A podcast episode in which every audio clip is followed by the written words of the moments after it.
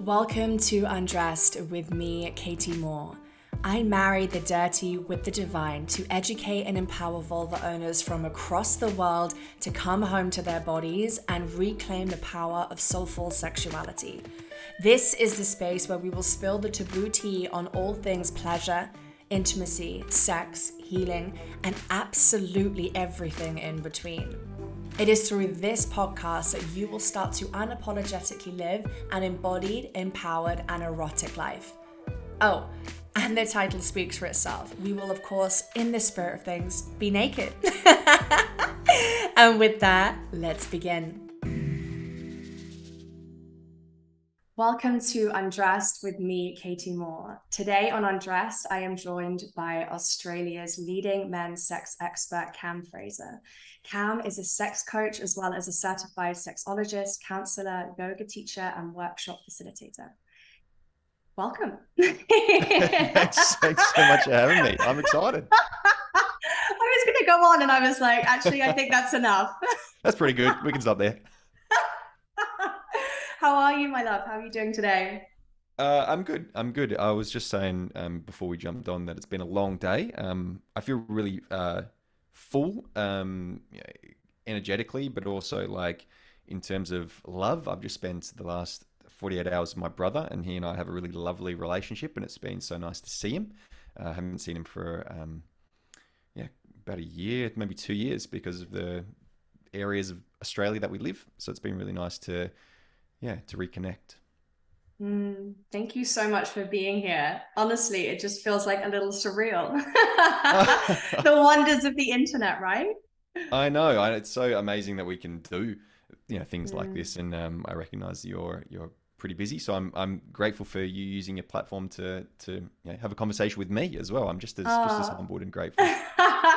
Thank you. Yeah, I mean, I was in the shower where all of my ideas come, and occasionally myself, but not that morning. Um, and I was thinking, like, okay, like where is this going? What is it that I want to use this platform for? This is really about like uncensored conversation, like spilling the taboo tea.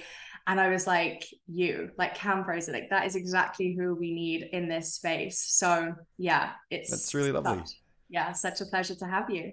no, I'm excited, and um, yeah, I'm keen to to see where this goes as well. I, I can keep it pretty pretty light and conversational, but I can also go pretty deep if needed. So um, yeah, I'm I'm keen to to dive in.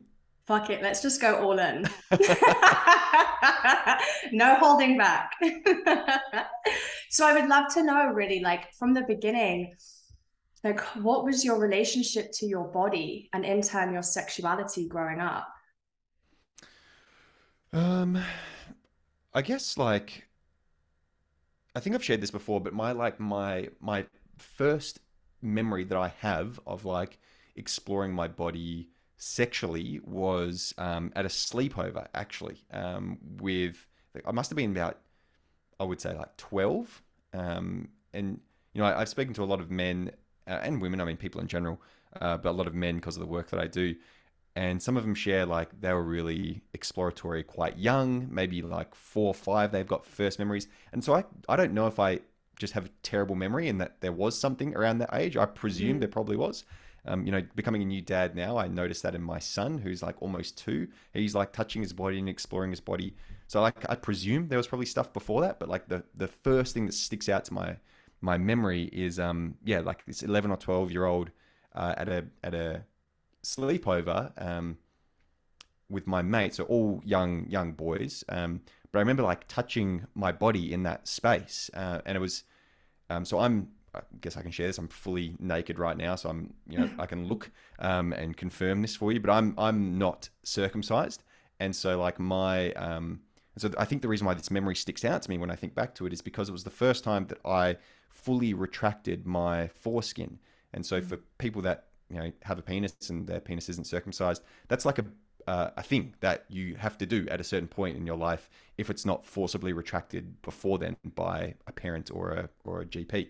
Um, and so it was like like it was very it was pleasurable, right? Like that was the, I think that's right the reason why it like really sticks out to me in my memories because it was like a really intensely pleasurable experience to like have the my glands, right, the head of my penis exposed for the first time to stimulation. Mm-hmm. And so it was like this really like um, yeah, momentous occasion in my you know young budding sexual experience of my body, uh, and so that, I mean, and then it was just like you know, all you know, it was all hands on deck after that because it was just like that was masturbation was discovered, right?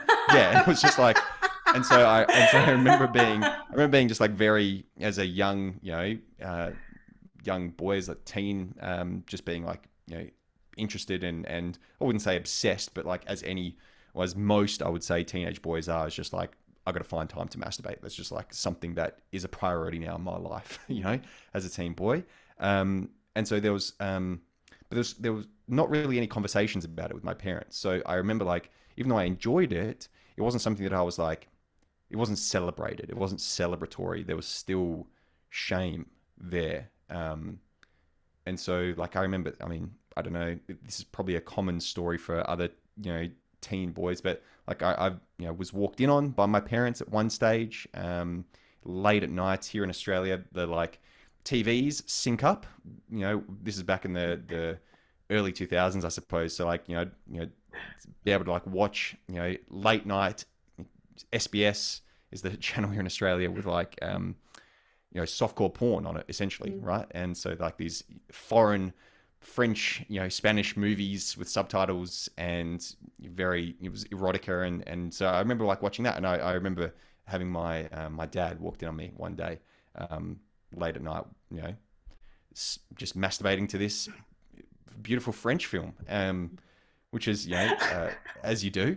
Uh, but then I, I so I, and I never really had a talk after that. My you know my mm. dad tried to have a talk with me, and I was like, Dad, don't I get this all at school. You know, I must have been about 13, 14 and he just took me at my word, as if we were talking about that at school, which we obviously weren't because mm. the sex education at that time was terrible and still kind of is in parts of Australia. So, mm. um, so it was it was this um, yeah this thing that I kind of like.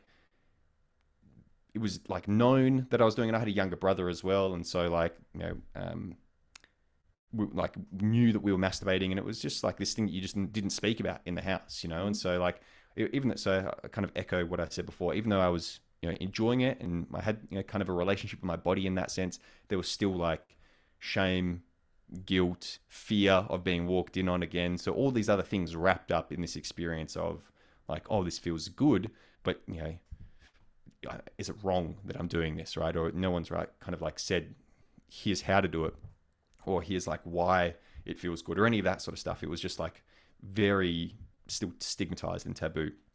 And so I remember like going you know, beyond that, I, I left um, home when I was 17 um, and I traveled to uh, America.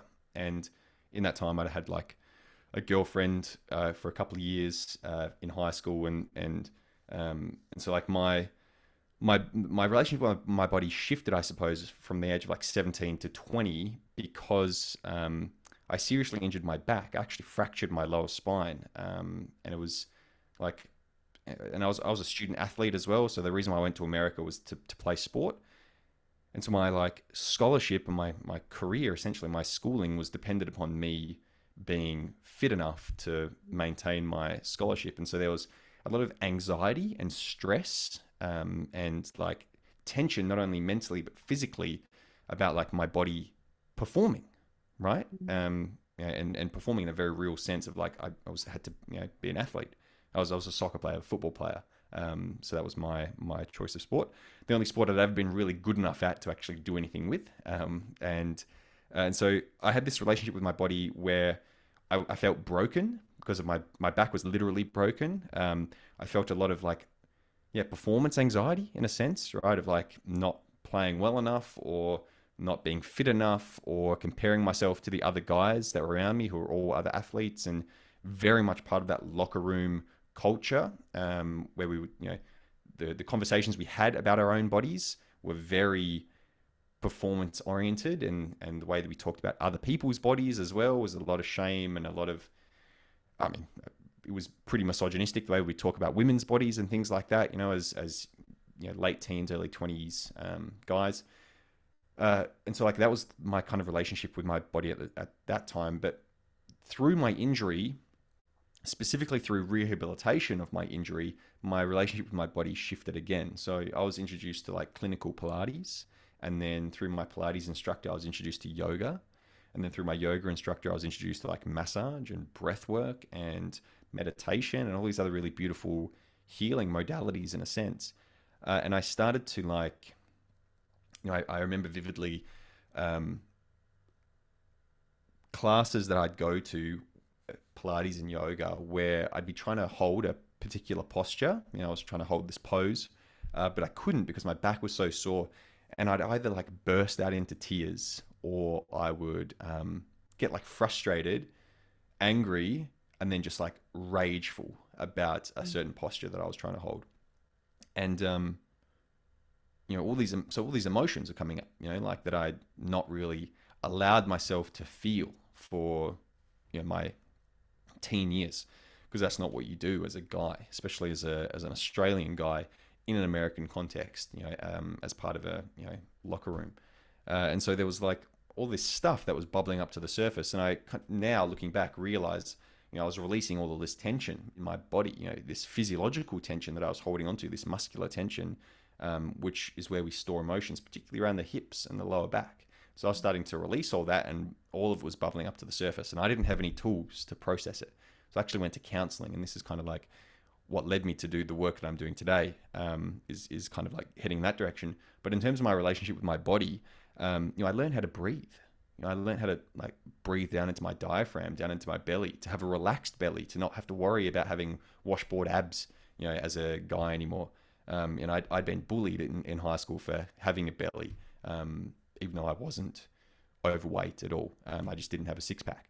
Uh, and so I had like this relationship with my body changed in the sense of like, I slowed down, I softened, I was able to relax, I was able to breathe.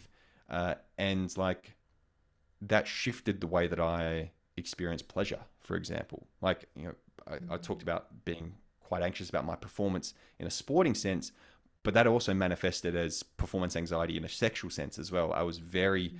Anxious about um, getting an erection, about lasting long, uh, about sex being good. Uh, and counterintuitively, because of all that anxiety, the sex that I had was very terrible. Uh, and my approach to sex was all uh, quantity over quality because I was, you know, that type of masculinity and mentality in that locker room, um, and that was what I was perpetuating as a young man. Uh, and so, I I coped by drinking a lot of alcohol. You know, my I was probably a few, period four years where every sexual experience I had was under the influence, um, and you know that was my my time at college. And so, like my relationship with my body in that sense was pretty toxic and, and unhelpful and unhealthy.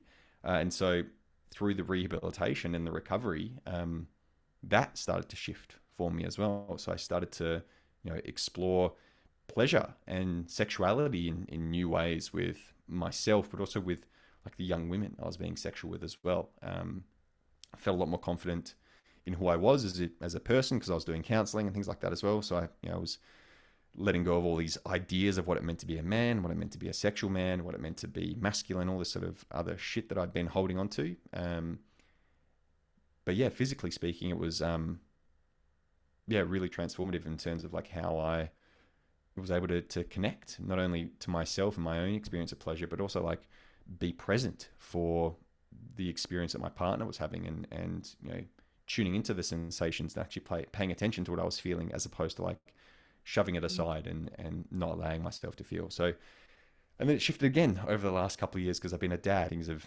moved, and I'm you know in my late twenties now, and so it's um yeah, it's been a been a wild wild ride, but um yeah, I feel like I'm just rambling now. So hopefully there's another question that I can answer. But yeah, that's kind of it.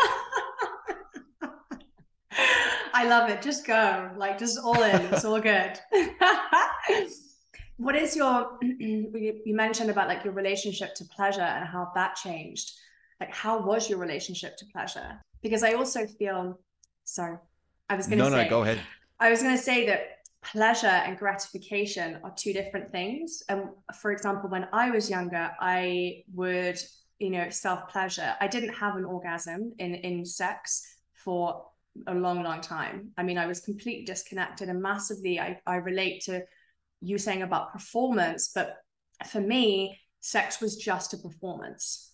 Sex was just about, um, you know, my lovers or playmates experience their ego, their pleasure, everything over mine. And I didn't even know what turned me on or what turned me off. I had absolutely no idea because I was so disconnected from from on many levels from who I was, but also from my body. And I was so numb in my vagina, like completely numb. I had no sensation whatsoever. Mm. And it's just got to a point where it was like I learned sex from porn. And it came about where in relation to others, it felt like we were just coming together, two people who were just performing. It wasn't mm-hmm. real, it wasn't empowered, it wasn't authentic because neither of us knew who we were. So, how could we possibly expect the other person to know? Leading on to my question about the pleasure. Sorry, now I went no, on a tangent. I, I love what you said right at the start of that share, which was um, gratification and pleasure feel different mm. to you. And that's something I try and make a distinction about all the time when I talk about um, self pleasure versus masturbation. And um, you know, I often say that that men, you know, I, I work with cis het men, and that's uh, my lived experience as well. And so this this is true for me is that we're very good at sexual gratification. We're not very good at sexual pleasure. In fact, we're not very good at pleasure in general. Um, I, you know, this is an, an, aside, but I see a lot of like men's coaches, for example, um, who demonize pleasure, who say that pleasure makes you weak and effeminate and you don't need pleasure as a man because you need to be hustling and grinding and you know working and achieving things and pleasure is a waste of time essentially in that mindset. And i have subscribed to that mindset you know. I definitely was like you know masturbation is just like i've got an end goal and that's like what i'm trying to achieve. And sex is the same. I've got a end goal whether it's penetration, ejaculation, orgasm, whatever it might be, like it has to look a certain way. And if it doesn't, then it was unsuccessful sex, or it was uh, sex that that didn't produce anything or didn't achieve anything, um, and the gratification wasn't there.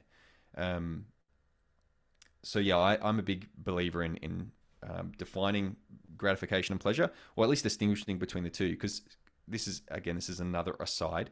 Uh, but what I have said that has got me in trouble when I didn't elaborate on gratification and pleasure is that um, I said that men prioritize women's pleasure more than their own. Now, on its surface, I know that sounds like a ridiculous thing to say, given the orgasm gap and the way that you know sex has been framed for a long time. But that's be- the reason why I, I'd say that is there's two caveats to this: is men are really good at gratification, which is what I shared before. And oftentimes the pleasure they think their female partner is experiencing is faked or is feigned pleasure. It's not actually genuine pleasure. And so, like, the approach that a lot of guys have to sex is like, well, I can just have like this five second sticky white crotch sneeze. That's all I'm available. That's all available to me. Like that, there's nothing. It's just gratification, just a little squirt of dopamine. That's the way a lot of guys frame their sexual experience. It's like not, you know, a lot of guys aren't talking about like how intense pleasure they're experiencing in their body or, or like how deep and, and intimate they feel in their body and what sensations they feel in their chest. It's just like, yeah, man, I busted the biggest nut. You know, I came mm. so, you know, so hard or whatever. It's just very minimizing of their own experience, physically speaking.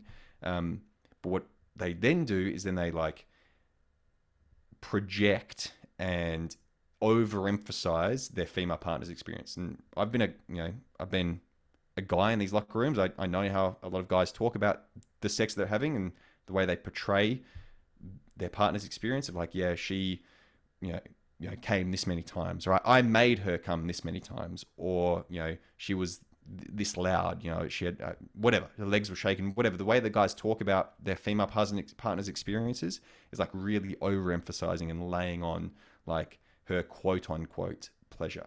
And so a lot of guys like frame women's pleasure as like this, and I would say like their perceived women's pleasure, probably not their genuine, authentic experience of pleasure, as more important than their own, but they emphasize their own gratification above that. Uh, so there's like this weird um, approach that guys have to sex, and, and again, wrapped up in that is a whole bunch of other things like a lot of women not feeling comfortable enough to speak up about their own experience, maybe similar to what you shared beautifully before, is maybe they aren't actually tuned in to what it is that they feel and don't know what turns them on, so can't communicate about it because they don't have that information. A lot of guys aren't asking in the first place as well. They aren't taking ownership of like, you know, what do you like? What are you into? They're just kind of going through the motions because of what they've seen in porn or what their mates tell them. Um, and I say all this from a lived experience. I've done that. I've approached sex that way, and it's no wonder sex is terrible for a lot of people because that's the script that we run. Um, and so I was very lucky in a sense to have an injury that put me out of commission, so to speak, uh, and forced me to pay attention to my body and forced me to learn how to breathe and forced me to learn how to like experience the sensations in my body and really listen to them because I, you know, I know, you know I was in pain, and so like I noticed the pain in my body, um, and so like by virtue of doing that, I started to notice other things in my body. I started to notice pleasure in my body. I started to notice when there wasn't pain and when there was some openness and some spaciousness, and I was able to sense you know other things.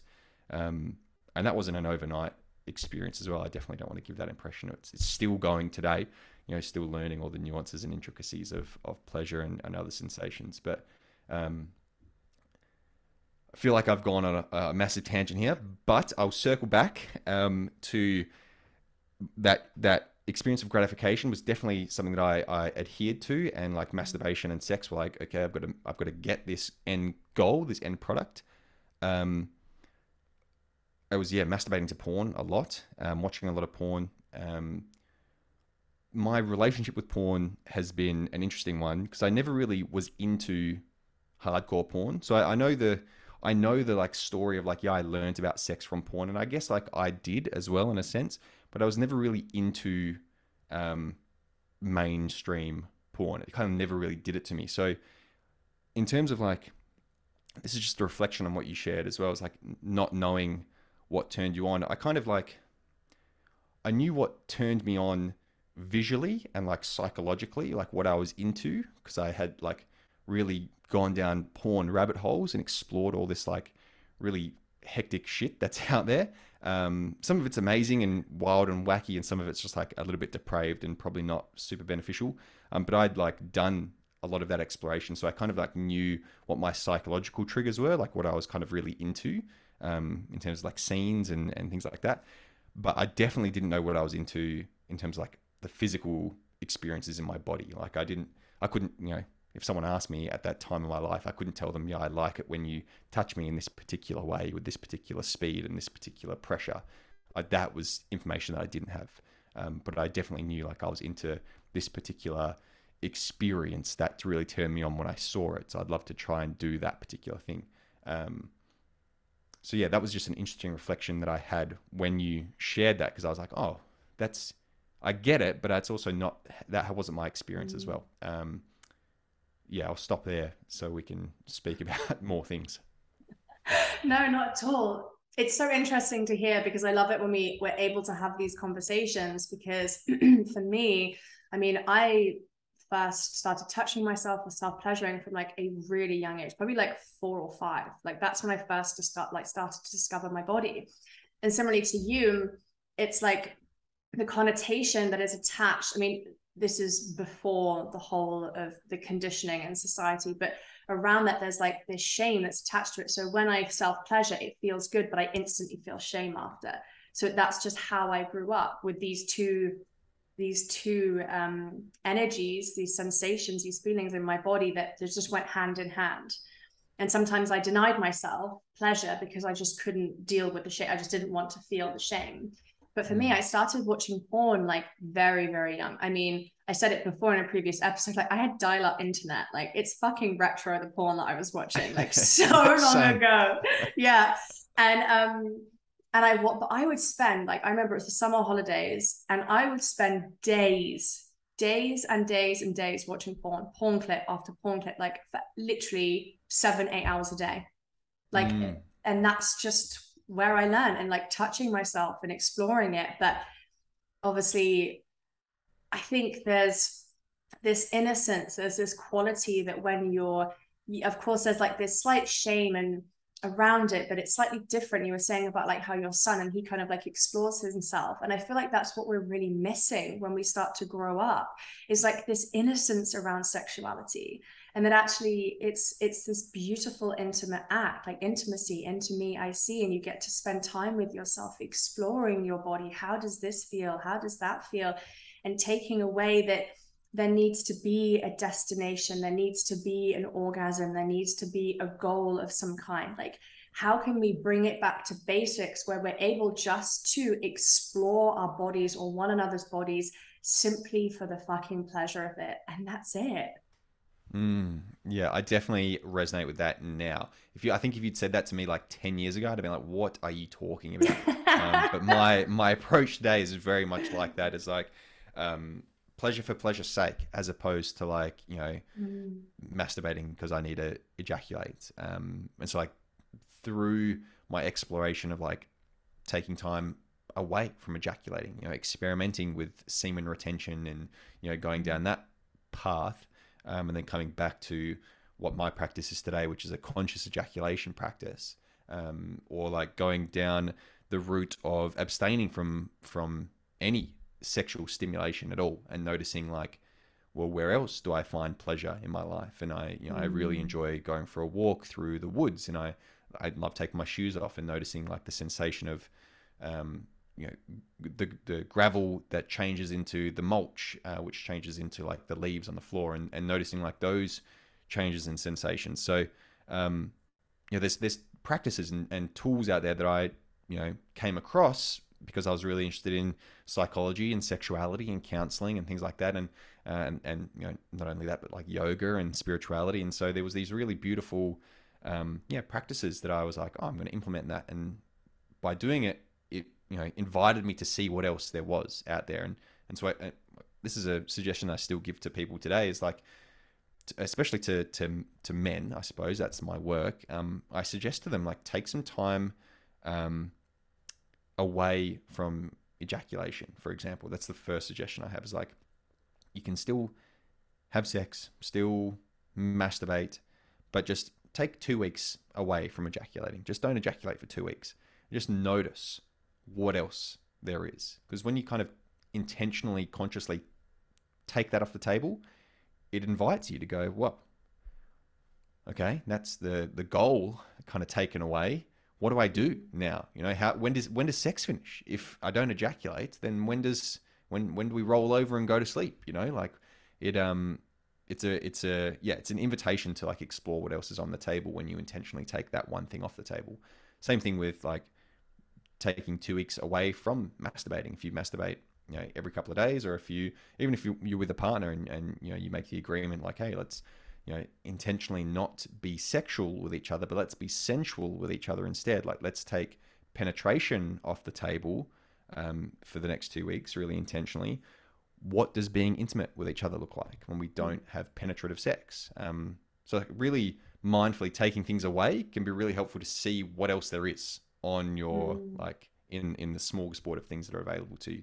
Um, I, that's the practice that I've been been um, a big proponent for for the last several years. Uh, but yeah, there's um, I mean, there's heaps. I, I, I can rant all day um, about Please those types do. of practices, but, but, that's my that's my invitation to people listening is like you know, um, it's like explore, explore, and, and you know, I often say curiosity is the cornerstone of our sexuality, or at least my mm. opinion is that it should be.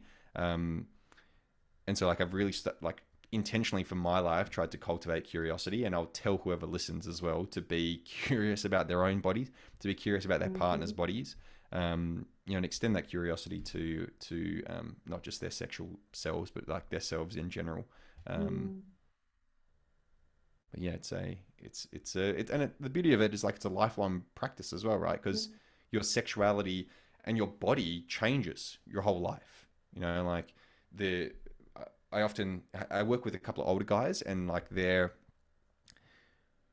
it's really lovely working with them actually because there's like this experience of grief of like a part of themselves that is no longer there and a part of their like virility and veracity and you know sexual prowess of, of a younger version of themselves which they've kind of like accepted as firstly like psychologically not necessarily what they're into anymore. They're like well, i don't really want to be this dominating domineering assertive you know macho guy who i was in my 20s or you know teens or whatever um, like actually i'm looking for something a bit more tender and a bit more soft and and you know i want to explore this part of you know my intimacy because that's what i've been craving for such a long time but haven't actually admitted to it um, but then there's also a part of themselves that's like physically you know speaking they're like well i'm not as young as I used to be. You know, I work with a couple of guys in their 60s, and they're like, yeah, my you know, one of them's had a prostatectomy, for example, and so like his experience of erections has changed. His experience of ejaculation has changed because he doesn't ejaculate anymore because of you know having his prostate removed. And so there's this like change in his body that he's like learning about at the age of you know in his late 60s. And so like the beauty of being curious about your sexuality, being curious about your physical experiences of pleasure and, and other sensations is that that's always going to be there. There's always going to be new things. There's always going to be changes. There's always going to be shifts. Um, pregnancy is a huge one. You know, my partner just went through mm. pregnancy, um, and you know now it's postpartum, and like my body, you know, has changed because of that as well, because of fluctuations in testosterone and things like this, which happen, you know, within a, a couple where there's a new baby involved. So, um, yeah, it's just like fascinating I think it's fascinating. I think it's just like really interesting how bodies shift and change mm. and what you can pay attention to. Um, so I find it really personally fulfilling, and and I try and uh, through my enthusiasm for that, try and get other people to pay attention to what they're feeling in their body um, over the course of their life. Mm, that's a big part of of my work. It's all body based. It's coming back home to yourself, like to your temple, and I really feel like you know curiosity really I don't know, instills this playfulness. Like we were talking before about this, like this innocence, but this playfulness. And then that in turn, you know, comes pleasure and joy and bliss and ecstasy and all of these other wonderful things too. Mm. And you mentioned about sensuality. So I'm actually going through a phase now with my partner where we're not having penetrative sex like we've just had that conversation where it's we're just exploring what else there is because also in partnership and actually even solo play like you you can become so um like conditioned and you know where what turns you on and you know what doesn't. So you just go in for the spots. I call them junk food orgasms like a little quick clitoral orgasm that sometimes you know can be great or sometimes can feel like a little sneeze and it's just feels mm. a bit like underwhelming.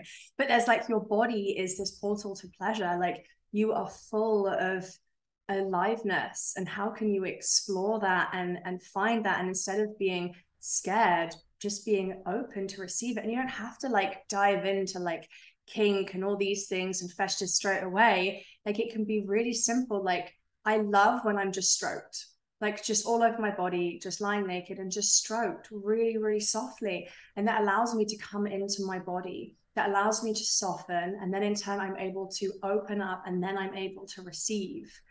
That's finding these like these new ways and also slowing down. Like that for me has been an absolute game changer you know if you want sex to last longer and also intimacy doesn't mean sex but if you want the intimate experience to last longer if you'd like sex to to last longer then then slow down Mm. Like it's that simple, like how you kiss, how you touch, how you feel. Actually, sex itself, penetrative sex, like slow it all down, breathe and move. And all of that becomes this deeply healing, actually, experience, but also orgasmic experience in itself. And you touched upon sensuality, and you know, uh, we as human beings are sensual sensuality, sensual senses, sense, right? That's who we are. Like, and we have become so disconnected from our bodies that we have we have lost the ability to feel. And we're mm. so often grateful to see or to hear or to speak. but are we actually grateful just for the simple but complex ability to feel? And I feel like mm. that's our greatest gift as our human, and our humanness has been taken away from us. So it's about coming back to that.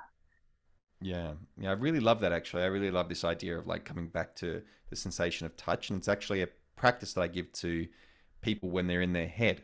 Is like mm. if they're anxious about, you know, again, I, I echo this with regards to the work that I do with men. It's like if guys are, are stressed out about like, oh, I'm going to come too quickly, or oh, what if I don't get hard, or whatever it might be. If they get up in their head about whatever the experience is, I invite them to like stop, firstly, slow down, mm. and then focus on the sensation of pleasure in their fingertips. It's like if they're touching their partner, what do they notice in their fingertips as they as they caress their partner, right? They, you know, they, I often ask them to like identify their favorite part of their partner's body and just like slowly, gently touch that part of their partner's body and like mm. pay attention to the sensations in their fingertips. Um, and oftentimes, what will happen is the the practice of just like focusing on sensation and especially pleasure as well. It gets them out of their head into their feeling body, and usually they'll either if they've lost their erection, they'll get their erection back um, you know, if there's nothing else kind of going on, physically speaking, uh, because they're focusing on pleasure, they're relaxed, they're enjoying themselves, um, it feels good, and so the engorgement comes back. Um, and also by virtue of slowing down and, and drawing their focus away from their genitals as well and, and into their fingertips, they usually don't come quickly as well because they've slowed, they're relaxed, they're, you know, the, the sympathetic nervous system, right, the, the anxiety response is responsible for two sides of the same coin erectile dysfunction and premature ejaculation. So, you know, we're hitting two birds with one stone by just slowing down, breathing, noticing what you're feeling in your fingers, um, and it shifts the focus away from what you either are or aren't doing with your cock and, um, and allows you to focus on your partner's body as well. And it, and it kind of mm. shifts the, the attention onto, onto something else. So it's, I love that idea of just like focusing on the sensation of touch. Um, because we, we numb ourselves out to touch all the time right? We're mm-hmm. on our fucking phones or we're doing shit all the time, you know, touching our hands. Um, and so like to, to like really tune into the sensation of touch is a really beautiful practice. And Betty Martin was the one that got me onto um, the the sensation of touch with her wheel of consent and wake up your hands mm. practices. So that's a big shout out to Betty Martin and the work that she's doing because um, yeah. it was game changing for me. Mm. I love that it's so interesting you mentioned about like consent culture. Well consent and i would love to like talk a little bit to that especially like as a man because there's so much i can say from like being a vulva owner that there's been times in my life where i've not given consent but there's times where i have given consent verbally but actually on a physiological level i'm not ready and that I believe has caused trauma in my, my in my own body. And I feel like at the moment there's this really big shift in consent, but it, I guess what I'd love to know is how consent has like affected you like growing up and being a man especially in relation sexual relation to others. Yeah so uh, consent was never really something that was talked about um, when I was getting sex ed as a teen, um, or even really like I don't remember explicit conversations about consent. Um, you know, when I took human sexuality classes in university, like what, like it's only really been if if I you know put my observation goggles on um, and look at like the sexuality education space in the last like I would say five five to ten maybe years that it's been like really emphasized like I don't remember it. Um, maybe it was there, but it definitely wasn't like explicitly talked about. Um, so my like relationship with consent um, as a as a teen, um, yeah, is a hard one to to reflect on. Like I um, I remember having just to like speak back into Betty's Betty Martin's work. I remember going to this workshop that she was hosting, um, and having this experience, uh, which like was really profound for me personally. So I the the to set the kind of context for this, the, the practice was um, you're partnered up and you do a um, you ask your partner like, hey, can I do this to your body essentially? Um, and they either say, yep, you could do that, that's totally fine, or no, that's my boundary. Um, can you ask for something else? And so I asked for um, the partner that I was with to um, I actually asked if I could just hold them. I said, "Can I just hug you? Can I like you know embrace you and just kind of hold you?" And um, the one of the facilitators came around, so not Betty, but one of her one of her facilitators came around and checked in on us as a as a pairing, and um, they asked, "Who is this for?" As if like we were doing the exercise wrong. And I, I know they didn't mean to shame or anything, but I felt shame arise in that moment as if like, oh, it's something's wrong with me or something's weird for me to ask to hold my partner who's a woman in this particular way. And it brought up this flood of feelings from my from my past of like there have been times where that's what I've wanted to do with a partner is to just hold them and to to hug them and to touch them and be sensual with them and not be sexual, not be explicitly like penetrative and like be sexual in a way that we you know stereotypically consider sex to look like. But I have ignored that because that's not what men do. Men are sexual and men do want to have sex and men go for penetration and sounds so terrible to say but I've definitely thought this. Every hole's a goal mentality mm. right? Of like that's what guys do. They escalate and they pursue and they're the sexual aggressors and and you know whatever. All that old paradigm shit about what it means to be a sexual man.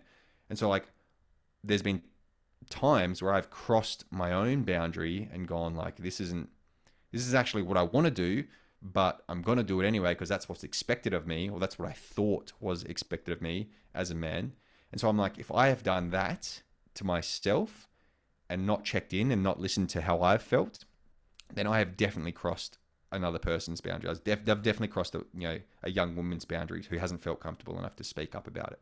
And so there was like a big reckoning for me. This was probably about four years ago um, that I was like, holy shit, like I've not been listening to well, you know, I thought I had, but I, you know, obviously hadn't been listening to how I'd been feeling about these sexual experiences. Um, and so if I had not listened to myself, then by virtue of that, I there would have been times that I've not listened to, you know, a young woman's um, body, even though she'd said yes. Maybe I wasn't paying attention to how she physically felt. Um, and so that was like a big emotional experience for me, and I, I just burst out crying in this um, workshop space. Um, and so that's like my relationship with consent. That's like the major mm. realization that I personally had was like um, from that workshop and and um, realizing that yeah, that all these stories of like what I should be doing sexually and should be explicitly touching and you know moving forward and escalating things or stuff that I had done because that's it was just like autopilot. That's what you do as a guy. And so, yeah, I, I had this realization that fuck, I've probably fucked up, you know, in, you know, in, and not asked, you know, and, and just assumed. Um, and that, yeah, really is, yeah, I don't know. I don't know. If the, I don't know what the word is to describe it. Like, I feel shame about it, but it's also like, I'm trying to do a lot of work on it. Um, and I try and speak about it a lot. And so, like, yeah, I don't know, it's big.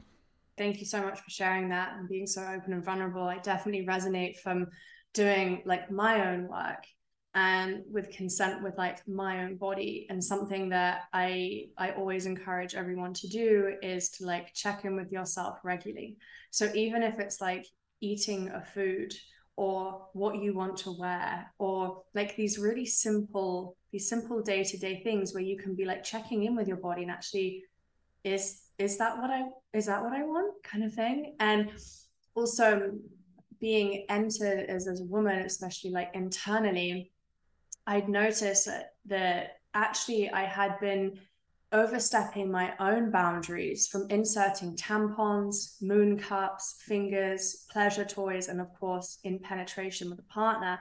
I had overridden my own boundary and my own no so many times. And like you, there was just so much shame around that. Oh my goodness. And this deep sadness, like deep, mm. deep sadness, but you don't know what you don't know. And in that moment, it's it's hard and it's painful, but actually it gets to be so liberating because then you you know your boundaries and you get to start to embody your empowered yes and your authentic no and i think once you start to you know boundaries start with yourself. So once you start to understand that again why exploring your own body is so important because then yes you get to find out what feels pleasurable but you also get to find out what you don't like. And that is just as important if not more important. And i feel like in even in you know from from sexuality and friendships in my business i usually i tend to have found out what i what i like by finding out what i don't like first like first mm. and foremost so yes of course sexuality gets to be this beautiful playground of pleasure but also there's so much in between that's also equally actually maybe not as pleasurable but equally beautiful and it gets to be this self discovery like sex for pleasure is great right? But sex to be an embodied experience of self discovery of authenticity of connection and intimacy is fucking incredible. Mm. and i that's what i deeply desire for everybody. Yeah i love i love that and i echo that and um you know, and that can that can be pleasurable. You know what I mean? Like mm. there's um there's there's so much pleasure um, and joy from that, and um I don't know how much time we have, but there was another another story as we are talking about consent that I was like, oh, this feels pretty relevant to share.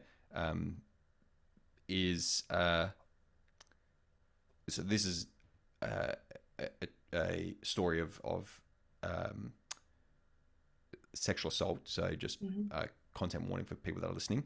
Um, so there was a uh, instance when I was um, intoxicated. You know, I, I shared before that um, for about a period of four years, every sexual experience I had was under the influence.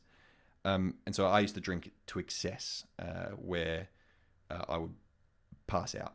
And um, there was one night where a young woman who I'd been um, flirting on and off with for a couple of days, I suppose, um, came into my room when I was passed out and um, like proceeded to have oral sex with me and and um, from again I don't remember this is all uh, relayed back to me from friends who uh, filmed it um, intercourse with me as well um, and you know, at, at the time, and so this is like the reason I bring this up is because my framing of it has shifted as I've learned more about my experiences of and my boundaries and, and things like this as well. It's like at the time, it was framed very positively by myself and my friends of like essentially like I was I was celebrated and congratulated by my friends um, because they were like, look at you, you can still get laid even though you're passed out. That was kind of like how it was framed.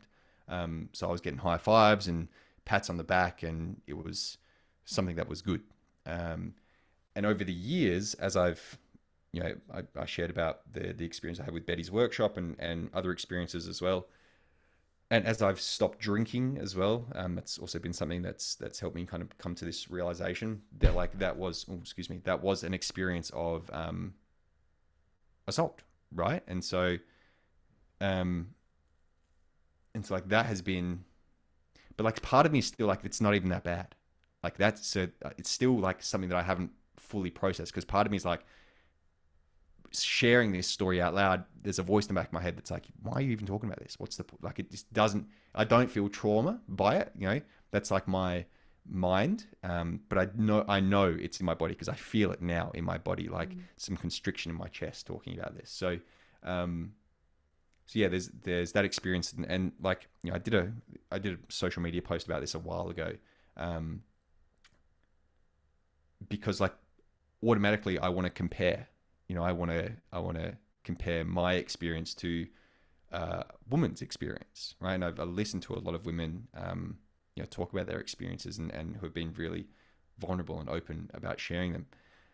Um, and so immediately I, I want to minimize my experience. And I'm like, it's not as bad as someone else's experience. And so, and I know that's a response to just like stories that I have about being a man and masculinity and stuff that I'm always trying to undo and un- unravel.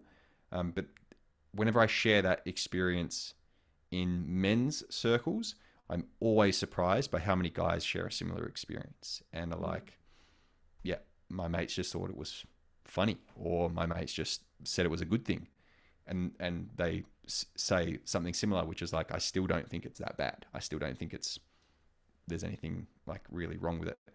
Um, and so it brings up a weird like kind of conversation where we there is this acknowledgement of like that was a kind of violation of your boundaries, but you know, and, and you didn't consent to that, and you arguably couldn't consent to it, and so like, but you like you don't know what you don't know, right? Like at the time, I was like, I didn't really have a relationship with consent, so I was like, it Mm. doesn't really mean anything.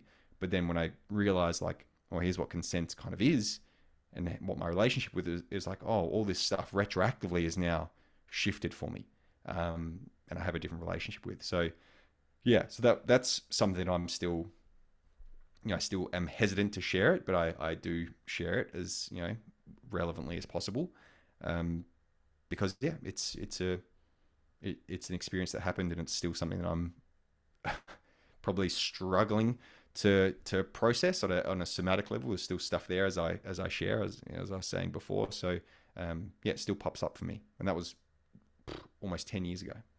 Mm, Thank you for sharing. I really appreciate that. And I feel like these no this problem. is why e- like these conversations are so important because it's these these issues and these situations and this societal conditioning and these constructs and all of these things are alive for all genders. Like everyone. It happens to absolutely everybody. So this is why it's so important to start to normalize talking about it and understanding. I mean, for me, obviously, I, I said previously I had um, sexual assault on two separate occasions, but the second occasion, actually, it was when I was very intoxicated. And it was actually two men at the same time who put me in positions where I didn't know who was there or what was happening.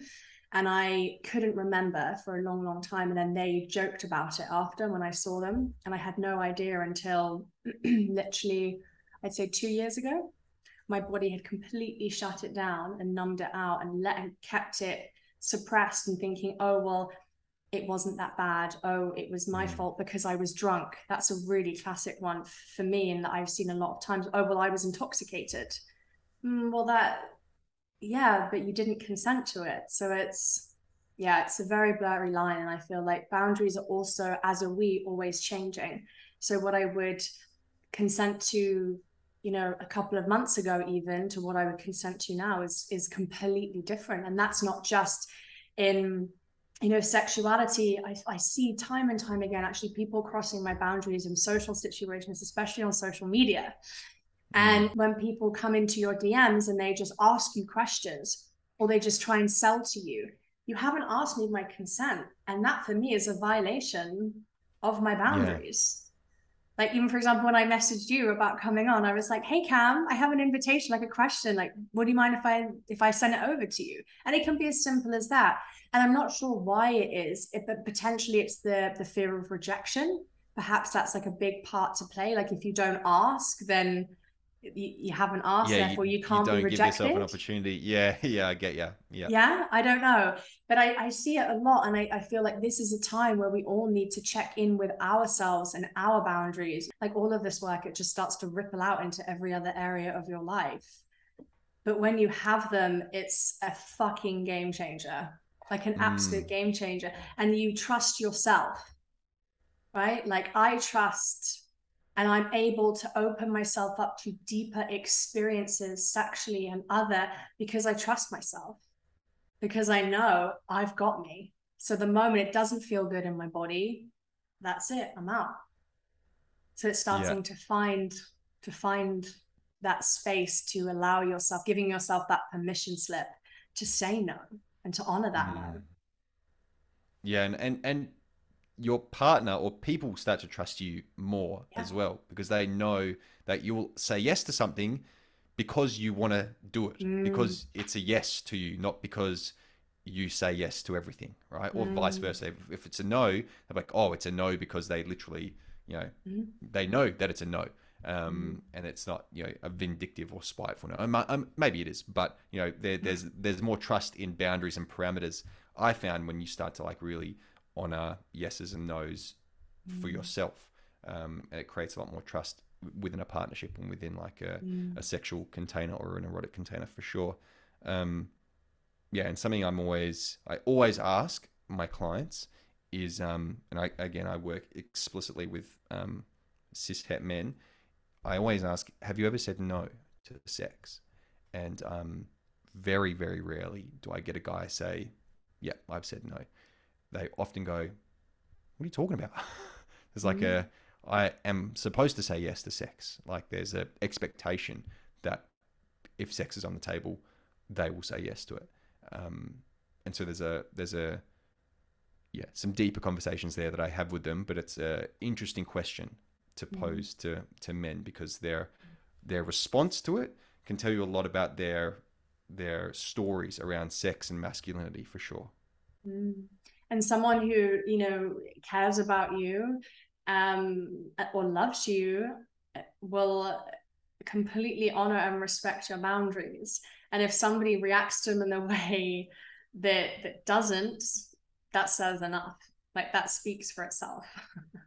Yeah, Um, yeah, and I always say like consent is fucking sexy.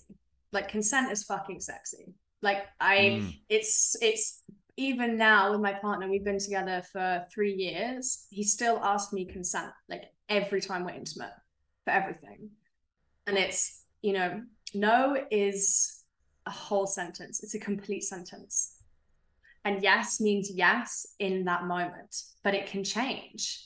And a maybe hmm. means like, well, perhaps there's room for, you know, for for playfulness or for for something a little bit different but you get to change your mind. And just because you said yes to something just because you said no to something doesn't mean that you can't change that. And creating this space of of communication. Another big thing is the communication Mm. that you have. And asking a partner like hey baby you know i think scheduled sex is so fucking underrated. Like yep. I love it. Like my to my like I another big thing is is sexual seasons. I've been going through like a lot of deep healing in the last six months. So my libido has been a lot lower than normal. So actually when I'm like, okay, I've got spaciousness there. Hey, can we schedule it in maybe that evening? And he's like, Yeah. I'm like, great. And then we know.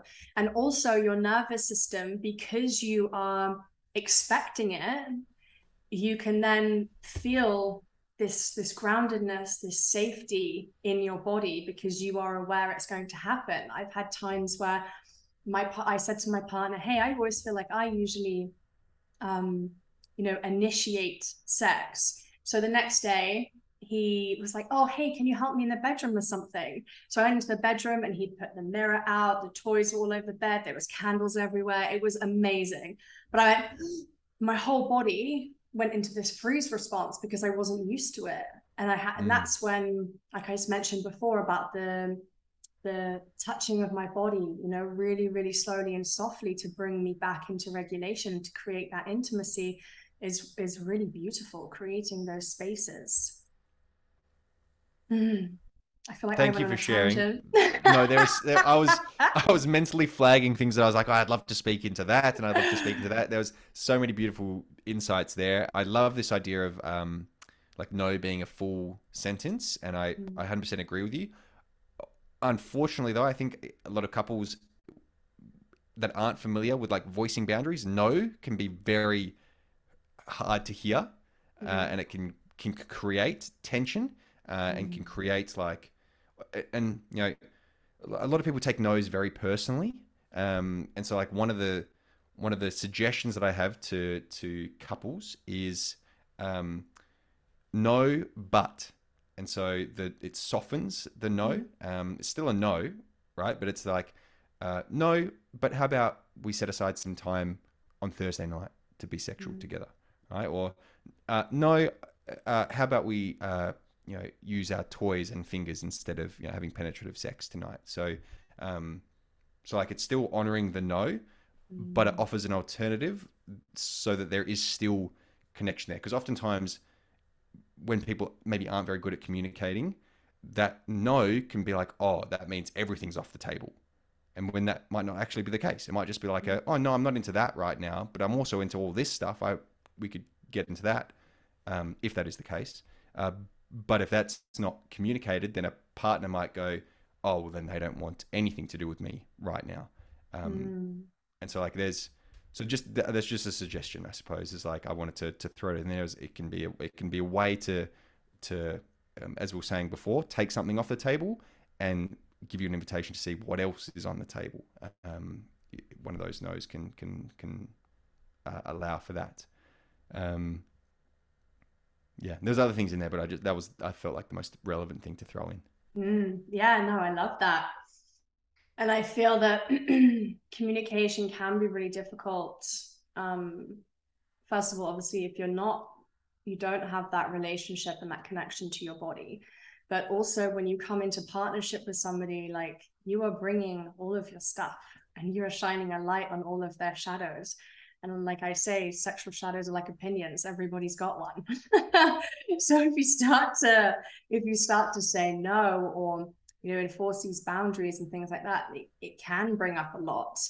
But that's why the communication in in a really soft and gentle way, like sex sometimes can be feel like it's really intense and it has to be this big climactic experience where actually it can just be lying naked together, touching one another.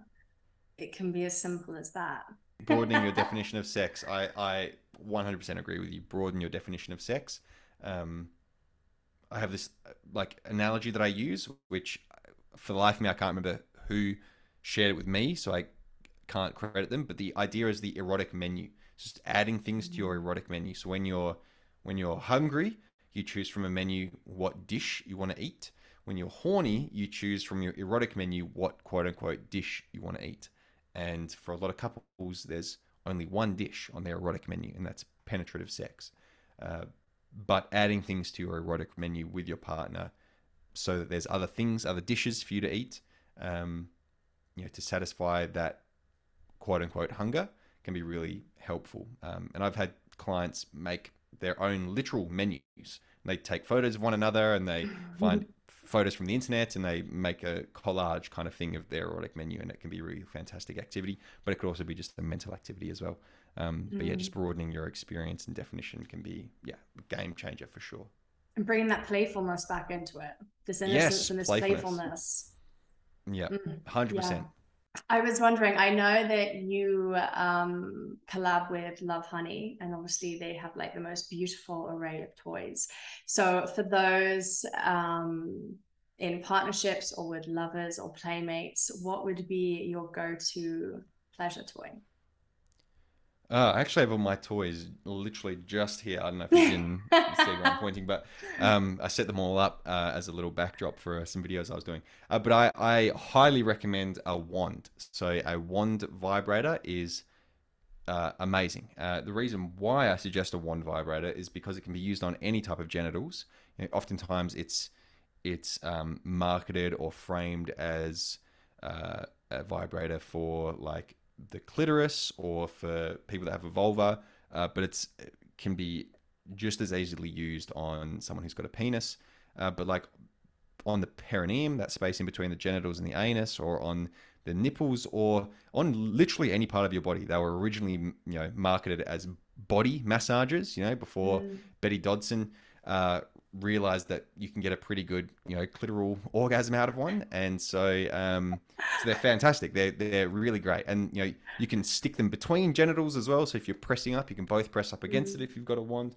They're just fantastic, and um, yeah, that would be my my suggestion. So and Mm. that they come in small ones as well. If they like the bigger toys, like really are intimidating and threatening, you know, to you or your partner, you can get the little small ones, and they're really versatile, and they move in, and the, the head moves around. And the bigger ones you can plug straight into the mains power, so you don't have to worry about batteries running out or charge, you know, running out, and you can really crank the the wattage up and they like rumble you know your entire body like sitting on a you know washing machine. So they're so they, they come in a whole bunch of different shapes and sizes. They're fantastic. And there's appendages you can stick onto them. Yeah it's just yeah a big fan of, of the ones. Mm, thank you very much. no worries. So, for the most important question yet, Cam Fraser, are you ready to play undressed quickfire round of Would You Rather? i'm ready okay, three, two, one.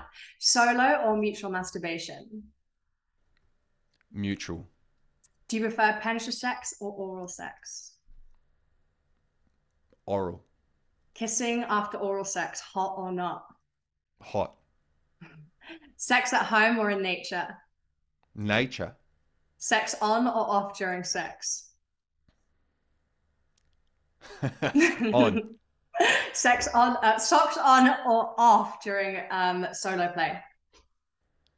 Oh, on. Hmm. Shaven or au natural? Um, is there a middle ground somewhere like trimmed? Okay. Like you're the second person to say that, so maybe I have to bring that in as a third option. Oh, like a little sneaky third option. Nice. yeah, it's a trick question. Sex in the shower or the kitchen? the kitchen. Cheeky finger on the bum or being spanked? Oh, it's got to be the finger. Would you prefer to give or receive oral sex? Give. Porn or imagination? Oh, imagination. Quickie or slow sex? Slow. You only get one forever. Love without good sex or good sex without love? Oh, love without good sex. and last of all, what is your biggest turn on? Oh, um, for me, it is um, uh, oil massage. I love giving slash receiving like a warm oil massage, head to toe, full body. It's yeah, it drives me wild. Love that. Cam, thank you so much. It's been such a pleasure to have you here. Where can everybody find you? Come hang out. Where are you at? Yeah, well, thank you for inviting me on, and, and people can find me on social media. I'm at the Cam Fraser on all social media platforms. Um, my guarantee is that you'll learn something new. I try to be as educational as possible on social media. So if you jump onto my Instagram, for example, I guarantee you'll learn something. Um, the other way you can find me is on my website, which is cam-fraser.com. I've got a couple of programs on there, men, women, um, all of the above. Um, and I've also got a podcast, which is the Men, Sex, and Pleasure podcast. Uh, and so, yeah, if you're interested, reach out. I'm happy to answer questions and just talk to people online. Um, maybe ask for consent before you send me a huge message. Um, I'm always happy to to receive you know questions, but yeah, make sure to check in with me first. Mm, I can definitely vouch for the fact that your Instagram is fucking amazing. I love it. Like it's so educational. I think I said to you before, like it's real, it's raw, it's honest, and I love it. So absolutely go and check him out. Cam, again, thank you, and I'll see you soon. See you. Thank you for listening to today's episode of Undressed with me, Katie Moore. If you have enjoyed it as much as we did, then let me know on Instagram at I am Katie Moore. Feel free to like, comment, share, give us a cheeky little follow if you fancy it. and if you would like to work together, then email me at info at katiemoore.co. Until next time.